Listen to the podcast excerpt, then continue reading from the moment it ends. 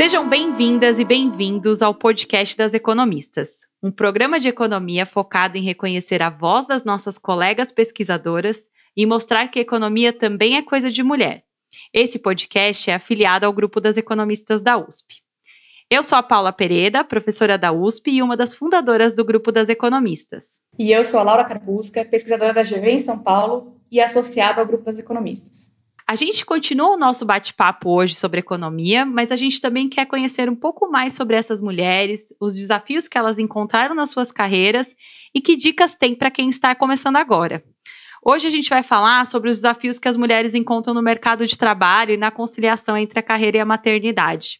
Os números que a gente tem em decorrência da pandemia da COVID-19 mostram que a participação das mulheres no mercado de trabalho entre abril e junho desse ano caiu para 46,3% em comparação com 65,5% dos homens. Isso significa que a gente retrocedeu aos níveis de antes do Plano Real.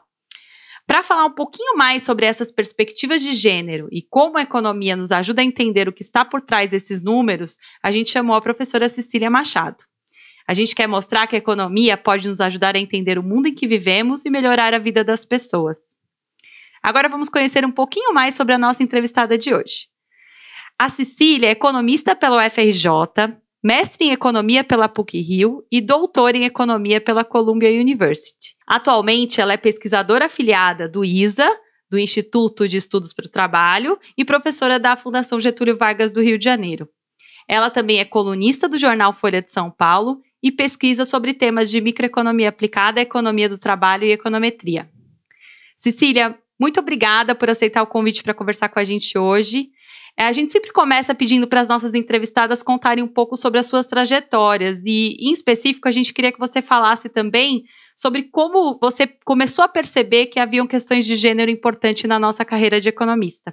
Sim, Laura, Paula, é um prazer estar conversando com vocês, participando do podcast e falando por um assunto tão importante, um tema que acho que é relevante para todas as pessoas que se identificam com a causa, mas também um tema importante em economia, né? Porque as questões de gênero e possíveis distorções alocativas, elas têm implicações econômicas também, né? Indo mais direto à sua pergunta, né, com relação a como eu percebi essas questões de gênero, eu acho que nunca foi uma questão como eu sinto ser para as meninas que hoje em dia eu tenho como alunas na graduação.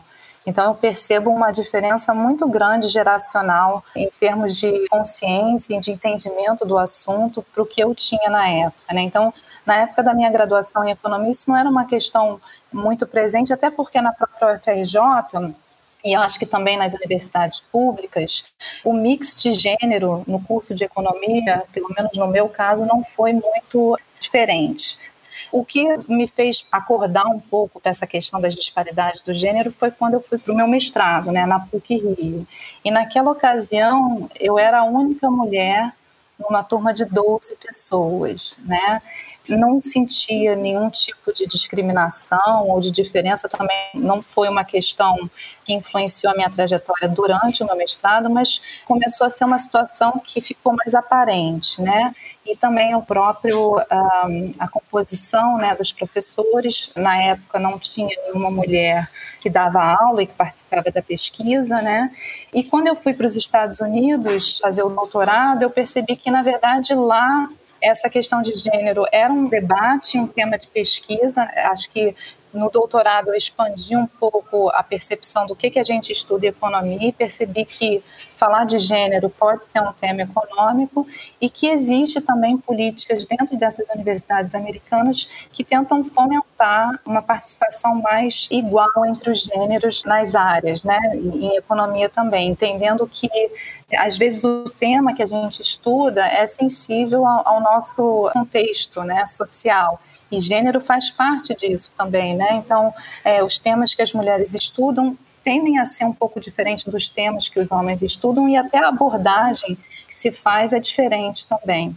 Então, eu percebi que era um desejo latente nessas questões de gênero e nos Estados Unidos eu achei que era possível, que era de fato um tema de pesquisa e que, como tinha mais mulheres nesses departamentos americanos, a voz a esse tema de pesquisa ele se tornou possível. Então, um dos primeiros estudos que eu fiz no meu doutorado, eu já estava entrando para essa área de economia do trabalho, foi tentar justamente entender o diferencial de salários entre homens e mulheres e como é que isso se relacionava às escolhas de filhos, né, e decisões de família.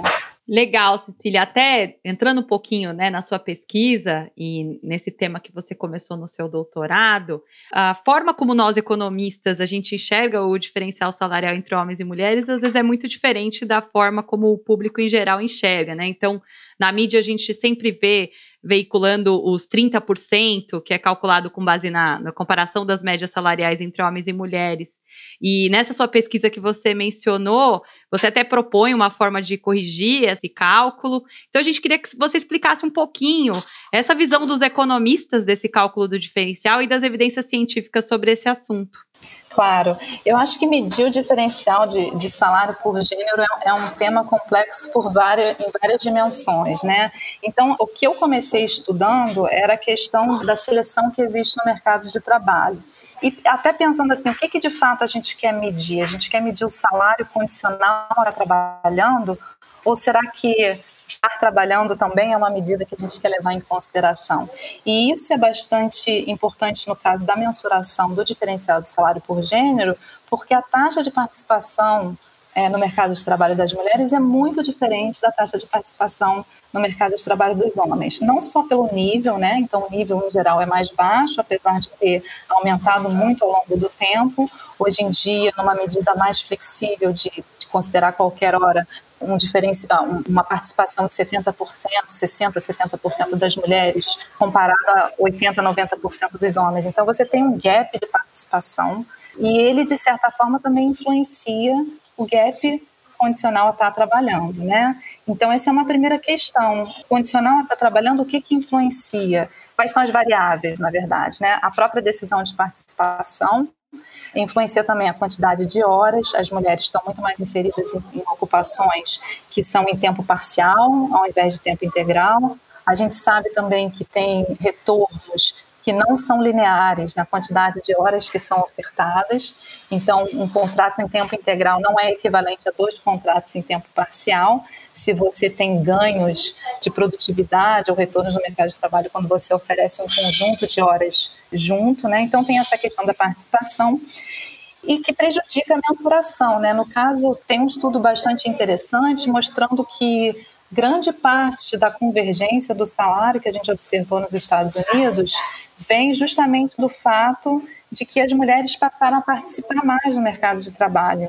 E essas que participavam mais tinham um salário mais alto. Uma vez você corrigindo pelo fato do ingresso das mulheres no mercado de trabalho e as mais qualificadas, esse diferencial de salário, essa convergência não foi tão alta, né? Então, a questão de seleção ela é muito importante, mas ela não é a única coisa, né? Como eu falei, então, são várias camadas que são importantes para a gente entender esse fenômeno do diferencial de salário. A outra são as questões de características observáveis. Então, por exemplo, existe mais no passado, né? Existia essa ideia de que as mulheres... existia de fato, né? As mulheres exerciam profissões que eram muito diferentes dos homens, né? Então, a gente tem que levar em consideração que o diferencial de salário precisa refletir diferentes retornos nas diferentes ocupações. Então, uma medida mais apropriada para o diferencial de salário seria controlar por diferenças em características observáveis. Mas essa abordagem também é problemática, porque se a gente imagina que existe uma discriminação na formação profissional dessas ocupações que pagam maiores salários, não é correto corrigir pelo fato de que as mulheres acabam optando menos por essas profissões. Então, corrigir por uma variável que também é uma variável de escolha pode estar refletindo uma discriminação, ou seja, é válido comparar pessoas exatamente na mesma posição e na mesma ocupação, dado que teve um monte de gente que não conseguiu entrar nessa profissão ou nessa ocupação por causa de alguma barreira que está relacionada a gênero. E também todos esses estudos de controlar, né, ou fazer decomposições, eles são limitados nessa dimensão, tá? Mas, dito isso, não significa que a gente não consegue mensurar o fenômeno, né? Então, existe formas da gente controlar e tentar dar uma perspectiva variada sobre prós e contras de determinadas correções, ou de incluir controle ou não, né, de incluir pela seleção no mercado de trabalho. Mas eu acho que hoje em dia existe evidência bastante robusta que o diferencial de salário ele existe, ele persiste, ele tem diminuído ao longo do tempo, mas ele ainda é um fenômeno que está bastante evidente em todas as economias. Então, se você é agnóstico com relação às correções de seleção ou à inclusão de controle, a gente pode até ver países ou experiências, né, em que não tem tanto diferencial de participação e que as mulheres são muito semelhantes aos homens em características observáveis. Então, ainda assim, existe um diferencial de salário, tá? Então, quantificar exatamente quanto que é, ele pode ser sensível ao que a gente está considerando, ao contexto, às correções que a gente está fazendo. Mas eu acho que é um pouco inegável dizer que existe um diferencial de salário. E muito da literatura existente explica esse diferencial de salário pela questão da existência dos filhos, né? Uma literatura identificando a queda de salário exatamente após o nascimento dos filhos. Perfeito, Cecília. Inclusive, é impossível falar de qualquer questão de gênero na economia ou fora dela, né, sem mencionar a maternidade e o custo que a maternidade traz para as mulheres. E existe uma discussão sobre como é que a gente pode dividir esse custo com os homens. Conta para nossas ouvintes um pouco o que você acha de uma licença paternidade, por exemplo, e como é que você acha que a licença paternidade pode ser vis-à-vis, por exemplo, ampliação de creches públicas ou feitas em PPPs, por exemplo? Sim, perfeito. Eu acho que se a gente pegar a experiência internacional, e tem muita literatura sobre isso, sobre as diferentes experiências da política de licença maternidade no mundo, a gente percebe que tem muita variação nessa política. E eu acho que o motivo, quer dizer, tem lugares que tem... Gente, desculpa, as crianças começaram a brigar aqui. Vamos lá para o quarto para a mamãe poder falar aqui?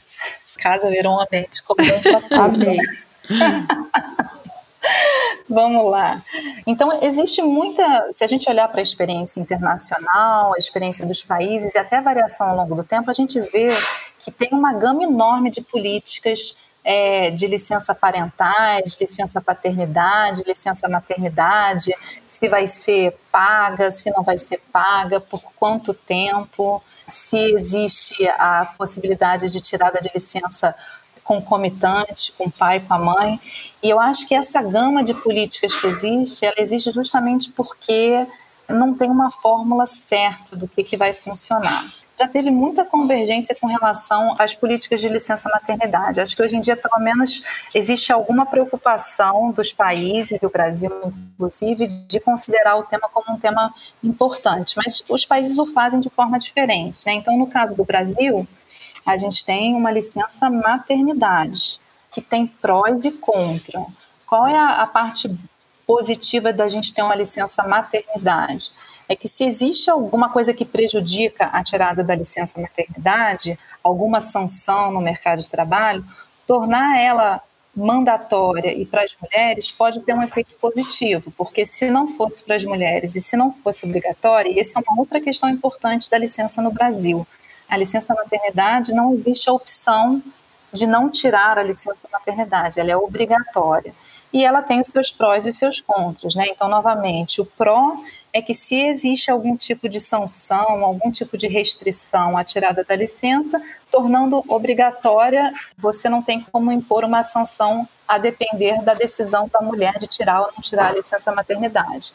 De outro lado, existem mulheres que talvez preferissem não tirar a licença ou compartilhar a licença com o pai da criança ou com o companheiro. E, nesse sentido, a nossa licença atual, nossa política atual no Brasil não permite isso, não permite um compartilhamento de funções, e isso pode ser prejudicial no sentido de que políticas que diretamente estão associadas a um gênero, elas podem reforçar um estereótipo que está associado àquele gênero. Então, nesse exemplo, se a política é maternidade, significa que só a mulher pode tirar a licença maternidade, e isso reforça o estereótipo de que as mulheres são responsáveis pelos cuidados com as crianças. Então, vocês começam a ver que tem uma política que tem prós e contra, e acho que isso depende muito das normas sociais que vigoram em cada país. Então, a gente pode dar um exemplo aqui dos Estados Unidos, né? Nos Estados Unidos e em outros países europeus, já tenta-se tirar essa questão da criança estar associada mais à mulher, ou dos cuidados estarem associados mais à mulher, e a licença, em muitos casos, é uma licença parental. Então, nos Estados Unidos, a gente tem o Family and Medical Leave Act, que é a licença maternidade deles, que é parental, pode ser para a mãe ou pode ser para o pai. Em geral, na experiência dos Estados Unidos, é a mulher que tira, apesar dela ser uma licença parental. Então, não quer dizer também que quando a gente coloca uma licença que é parental, que os dois podem tirar, os dois de fato vão tirar. Então, quando a gente olha para os países europeus em que tem a possibilidade de licença parental, a gente observa que os pais tiram um pouquinho mais comparativamente aos Estados Unidos. Então, tem o papel da legislação, obviamente, mas a legislação, ela interage muito com as normas sociais do país. Tem países que aceitam mais essa divisão entre os gêneros, aceitam mais a tirada de uma licença parental, né, e países que aceitam menos. No final das contas, existe um pouco que a política pública pode fazer. A principal coisa, talvez, que a política pública possa fazer é induzir uma mudança de regras sociais. E, nesse sentido, ela é positiva. Então, vocês tinham me perguntado aqui sobre a licença paternidade. A gente pode fazer aqui vários cenários, né? No caso do Brasil. Se você colocar uma licença paternidade, será que os pais vão tirar? Será que a gente já tem uma norma social que, se não for obrigatório, os pais vão tirar, ou a gente precisa fazer essa licença paternidade obrigatória? Obviamente, a gente não gosta de fazer nada obrigatório, mas, enfim, existe um motivo pelo qual foi feita a licença maternidade obrigatória, esse receio de que as mulheres talvez não fossem tirar a licença. Mas, pensando no caso do Brasil, pode ser que a gente pudesse pensar numa licença que é mais estendida do que a atual. A licença atual é basicamente para cobrir o nascimento da criança, não tem nada relacionado aos cuidados da criança durante os primeiros meses, a não ser para algumas empresas especiais que têm a extensão da licença paternidade por mais tempo do que é garantido por lei. Mas eu acho que é preciso pensar, talvez, que inicialmente, para mudar essas expectativas, mudar esse equilíbrio social, uma licença paternidade obrigatória, talvez ela seja importante. Legal. Continuando nesse assunto, né, de maternidade e casamento, você tem um paper super interessante que relaciona casamentos e a entrada da pílula anticoncepcional para melhorar o desenvolvimento profissional das mulheres. E a pílula foi um avanço importante para a entrada das mulheres no mercado de trabalho e para a convergência do diferencial salarial que você comentou no início. Como que você vê as desigualdades hoje de gênero que estão se ampliando na pandemia? Você acha que elas são um retrocesso nessa obtenção da igualdade de gênero no mundo, ou é uma questão temporária que vai se resolver em alguns poucos anos ou meses? Então, falando especificamente dessa crise do Covid, os impactos eles foram muito diferenciados. E eu acho que eles ressaltaram vários tipos de precariedade que já estavam associadas a um trabalho que geralmente é executado pelas mulheres. Então, existiu uma discussão, foi mensurado, né? Vocês mostraram aí no início do podcast que o impacto para as mulheres do Covid foi maior. E aí existiu uma questão, será que esses impactos diferenciados têm a ver com os setores nos quais as mulheres estão inseridas? E esses setores, por exemplo, serviço, hotelaria, foram os serviços que foram mais impactados?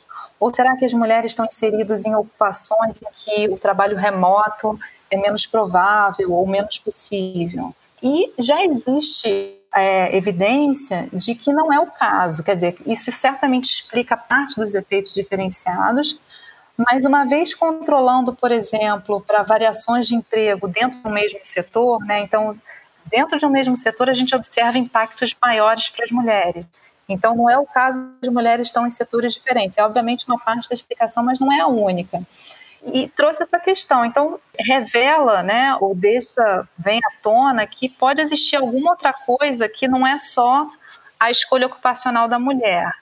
Muitos vinculam isso à questão dos filhos, né? De que os cuidados dos filhos estão mais relacionados às mulheres, porque existe uma literatura que mostra que, para além da associação do efeito dos filhos no mercado de trabalho, em trajetórias negativas no mercado de trabalho das mulheres, essa associação, de fato, é uma associação de causa e efeito. Não é só que existe uma correlação entre esses eventos. É, de fato, o advento, né, o nascimento de um filho está associado a uma trajetória no mercado de trabalho que é pior. Então, as pessoas naturalmente relacionam efeitos, impactos diferenciados de gênero à questão da familiar e da presença dos filhos.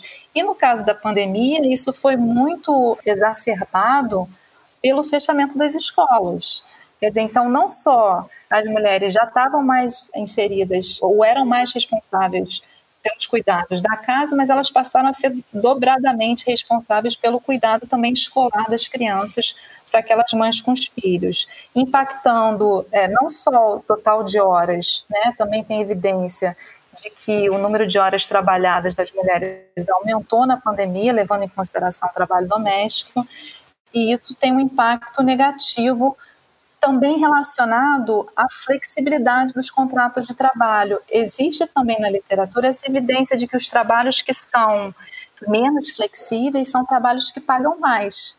E justamente na pandemia, o que as mulheres queriam era um trabalho mais flexível ainda, que tem essa penalização do retorno do mercado de trabalho, né? Então, nesse sentido, a pandemia ela reforçou iniquidades que já eram existentes e magnificou essas diferenças por causa do fechamento das escolas. Cecília, é impossível a gente também falar sobre maternidade e não discutir a questão do direito à escolha das mulheres em manter uma gestação ou não, né? No Brasil, o aborto ainda é considerado crime, salvo algumas exceções, e mesmo em relação a essas exceções, a gente viu recentemente que o aborto ele não vem sem um custo físico, moral e social para uma mulher. A gente viu que você publicou um artigo recentemente na mídia falando sobre as consequências do aborto. Você poderia contar um pouco para nossos ouvintes sobre as consequências do aborto ilegal, como você mencionou no seu artigo? Claro. Acho que, em geral, o assunto do aborto ele tem um limiar que se discute bastante, né? Que é a questão do direito da mulher e a questão do direito à vida do feto. E eu acho que é por isso que esse assunto é um assunto que é bastante polêmico no Brasil, mas também no mundo, né? A gente vê agora nos Estados Unidos, é um país que aprovou uma legislação pró-aborto em 1973, talvez voltando atrás com mudança de entendimento da Suprema Corte, né? E não só mudança de entendimento da Suprema Corte, porque a parte interessante também da discussão do aborto nos Estados Unidos é que ele tornou o direito ao aborto uma escolha até a 12ª semana, mas ele deixou por conta dos estados e das suas legislações específicas restrições que pudessem acontecer a partir da 12ª semana. E o que a gente vem observando nos Estados Unidos é uma mudança no entendimento dessas restrições a partir da 12ª semana, se tornando cada vez mais difícil o acesso ao aborto a partir da 12ª semana, com as variações entre os estados. Entre as dificuldades tem tanto exigências, né, documentais, exigências às vezes da presença de pais, quando a jovem gestante é menor de idade, mas também, por exemplo, fechamento de clínicas. Então, as clínicas de aborto estão localizadas em determinadas regiões e a gente sabe que o acesso, né, distância é importante para a realização do procedimento. Então, os Estados Unidos ele tem retrocedido nesse sentido, né, de uma legislação que foi aprovada em 73 e agora a gente começa a ver restrições, não restrições ao direito que foi aprovado, mas restrições ao aborto a partir da 12ª semana.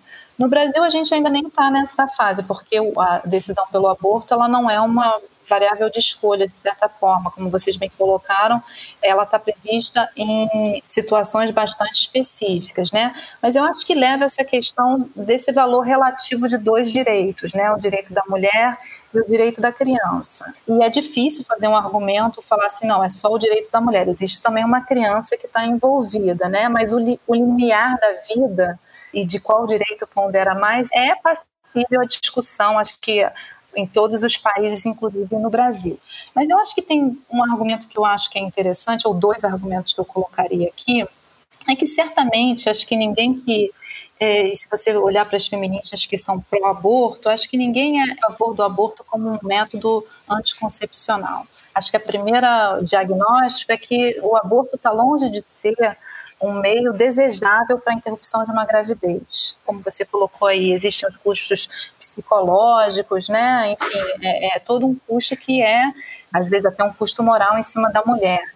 Mas existe o argumento de que tem impactos dessa restrição que vão além dessa discussão de direito relativo de feto e da mulher, tá? Um que eu acho bastante importante é um argumento que se faz com relação à desigualdade de acesso por status socioeconômico, renda, classe social. Então, a gente pode imaginar uma situação assim, que o aborto é uma atividade que é socialmente aceito, que todas as mulheres que aceitariam fazer caso tivessem uma gravidez indesejada, mas dado que existe uma restrição de acesso, porque ela é uma atividade ilegal, ela aumenta o custo, porque ela é uma atividade legal. E aí você pode imaginar que as mulheres que têm um status socioeconômico mais alto, uma renda mais alta, são mulheres que vão fazer o procedimento sem nenhum problema. E as mulheres que são com status socioeconômico mais baixo, elas não vão fazer o procedimento. Então, restrição a uma atividade que aumenta o custo e que tem implicações para a desigualdade da nossa economia, elas devem ser consideradas para além do impacto que a gente diz de saúde pública. Então, eu acho que no Brasil existe um debate muito grande sobre a restrição do aborto e o impacto em saúde pública. E realmente tem, a gente sabe que tem índice de mortalidade por causa materna, muitas delas estão relacionadas a um abortamento que não teve o cuidado adequado, né? Uma tentativa ilegal de abortamento. Mas, para além disso, a gente tem que pensar também que a restrição ao aborto, ela amplifica essas desigualdades socioeconômicas e de renda, e que ela precisa ser pensada como uma política não só que tem implicações para a saúde pública, como uma política que tem implicações para a desigualdade da nossa economia, tá? E a outra questão que eu acho importante é que, como eu mencionei anteriormente, né, o aborto está longe de ser um método de planejamento familiar, mas é importante reconhecer que a pílula também é um método muito incerto de controle, por vários motivos, tá? Certamente, vocês mencionaram a minha pesquisa, a pílula foi responsável por vários avanços, né, das mulheres que puderam se planejar com relação às suas escolhas de filho, realizar seus investimentos educacionais, as suas escolhas ocupacionais, mas a taxa de sucesso do uso da pílula anticoncepcional, principalmente entre as meninas mais jovens, é baixo. É como se você estivesse adotando uma nova tecnologia, né? Existe um aprendizado sobre o uso dessa tecnologia e a taxa de sucesso não é tão alta, né? Então, não surpreendente, no Brasil, a gente tem uma taxa de gravidez precoce adolescente bastante elevada, que tem a ver tanto com questões de mau uso, né? E também falta de informação de como é que isso funciona, da importância da prevenção e do uso de um método anticoncepcional para evitar uma gravidez indesejada. Com isso, né, a gente vê que certamente o aborto não é um método desejável, mas ele faz parte de um controle que pode ser necessário, principalmente para as meninas mais jovens. Sem dúvida, e fica bastante clara a importância que a economia dá, né, para o contexto cultural e socioeconômico em decisões que às vezes ficam discutidas no âmbito legal, né? E eu acho que a sua discussão ficou muito rica porque mostra a importância mesmo do arcabouço intelectual que a economia, ou a forma como esse arcabouço intelectual da economia tenta discutir essas questões que estão tão presentes, né, no nosso dia a dia, como a maternidade, a legalidade do aborto, o diferencial do salário entre homens e mulheres, e muito mais, né? E, Cecília, a gente queria finalizar aqui o podcast perguntando para você uma coisa que é uma resposta quase de microfone aberto. O que você falaria para a jovem Cecília se você pudesse voltar no tempo e dar uma dica para ela? Nossa, que pergunta difícil essa. Eu acho que eu não faria as coisas muito diferentes do que eu fiz. Eu fico muito feliz com a trajetória que eu tive e acho que talvez eu tenha sido felizarda por ter tido boas mentorias ao longo da minha vida, né? Então, em Colômbia, eu fui orientada pela Janet Curry, que foi minha orientadora principal, e ela sempre fez questão de colocar, enfim, os o que era direito, né? Então eu lembro que quando eu fui fazer uma entrevista no mercado de trabalho, ela falou assim, não, ninguém pode perguntar se você é casada, isso não afeta a sua produtividade, ninguém tem o direito de saber isso e achar que você vai, que pode não te fazer uma oferta de trabalho por causa de uma situação pessoal, né? Então eu sempre fui muito bem orientada nessa dimensão. E para a Janet, por exemplo, ela realmente foi uma pioneira, né, na época dela, e o orientador dela foi o David Card, né? Então ela se espelhava nele, ela olhava, não tinha uma mulher para se espelhar, então ela se espelhava nele e ela falava assim, eu vou fazer igualzinho o que ele faz. E eu acho que eu fiz a mesma coisa, eu vou fazer igualzinho o que a Janet faz, o que é uma geração, quer dizer, muito diferente, porque ela ainda era uma mulher, então eu via que era legítimo ela atendeu o telefone no meio de uma reunião quando a escola ligava para falar dos filhos dela, que isso é uma coisa que tem que ser tolerada e tem que ser permitida no ambiente de trabalho, se você quer que as mulheres prosperem. Isso tem que ter essa flexibilidade. E outra pessoa que foi importante para mim, que hoje em dia é uma grande parceira, uma coautora, foi a Lina Edland, que inclusive colaborou comigo nesse artigo da Pílula e vários outros que a gente escreve juntas. Ela chegou ao ponto de ir comigo na internet escolher o terno que eu vestiria nas minhas entrevistas de emprego, né? Uma preocupação que eu nunca poderia imaginar, né? E acho que isso também faz acordar para essa questão do diferencial de gênero, de como a gente precisa estar atenta, né? Que talvez você possa ser discriminada por estar usando uma roupa que não é apropriada ou que as pessoas ainda não estão acostumadas, né? Principalmente num ambiente que é mais masculino. Então eu acho que, enfim, talvez eu tenha tido sorte e eu acho que é importante que as meninas, enfim, tenham esses exemplos também, para mim foram muito importantes. Cecília, sua resposta ficou muito legal, muito obrigada. E, inclusive, essa é uma das ideias do nosso podcast, né? É trazer um pouco dessa mentoria mesmo que de forma por áudio, né, como numa radionovela, mas trazer essa mentoria para as nossas jovens mulheres no Brasil, né, para elas verem que a economia é uma possibilidade, que a economia é uma coisa de mulher sim, que trata assuntos diversos, e ter pessoas como você participando do nosso podcast é uma fonte de inspiração para essas jovens mulheres. Então, muito obrigada por ter participado, aceitado o nosso convite. A gente gostou muito de ter você por aqui. Eu agradeço enormemente a oportunidade. É um prazer estar com vocês. Obrigada, Cecília. Foi ótimo. E a gente fica por aqui. O podcast das Economistas continua em alguns dias. Assine o nosso feed para você saber quando a gente vai subir mais um episódio. O podcast das Economistas é uma produção afiliada ao Grupo das Economistas da USP. A nossa produtora é a Ediane Thiago, a Laura Karpuska e a Paula Pereira são as coordenadoras do podcast e as demais membros do Comitê das Economistas são a Fabiana Rocha e a Maria Dolores Dias. Nosso produtor de som é Fernando Iani, cantora Flávia Albano, trompetista Alan Marques e a designer Tata Mato. E a nossa entrevistada hoje foi a professora Cecília Machado. Muito obrigada, até a próxima e assine o nosso feed.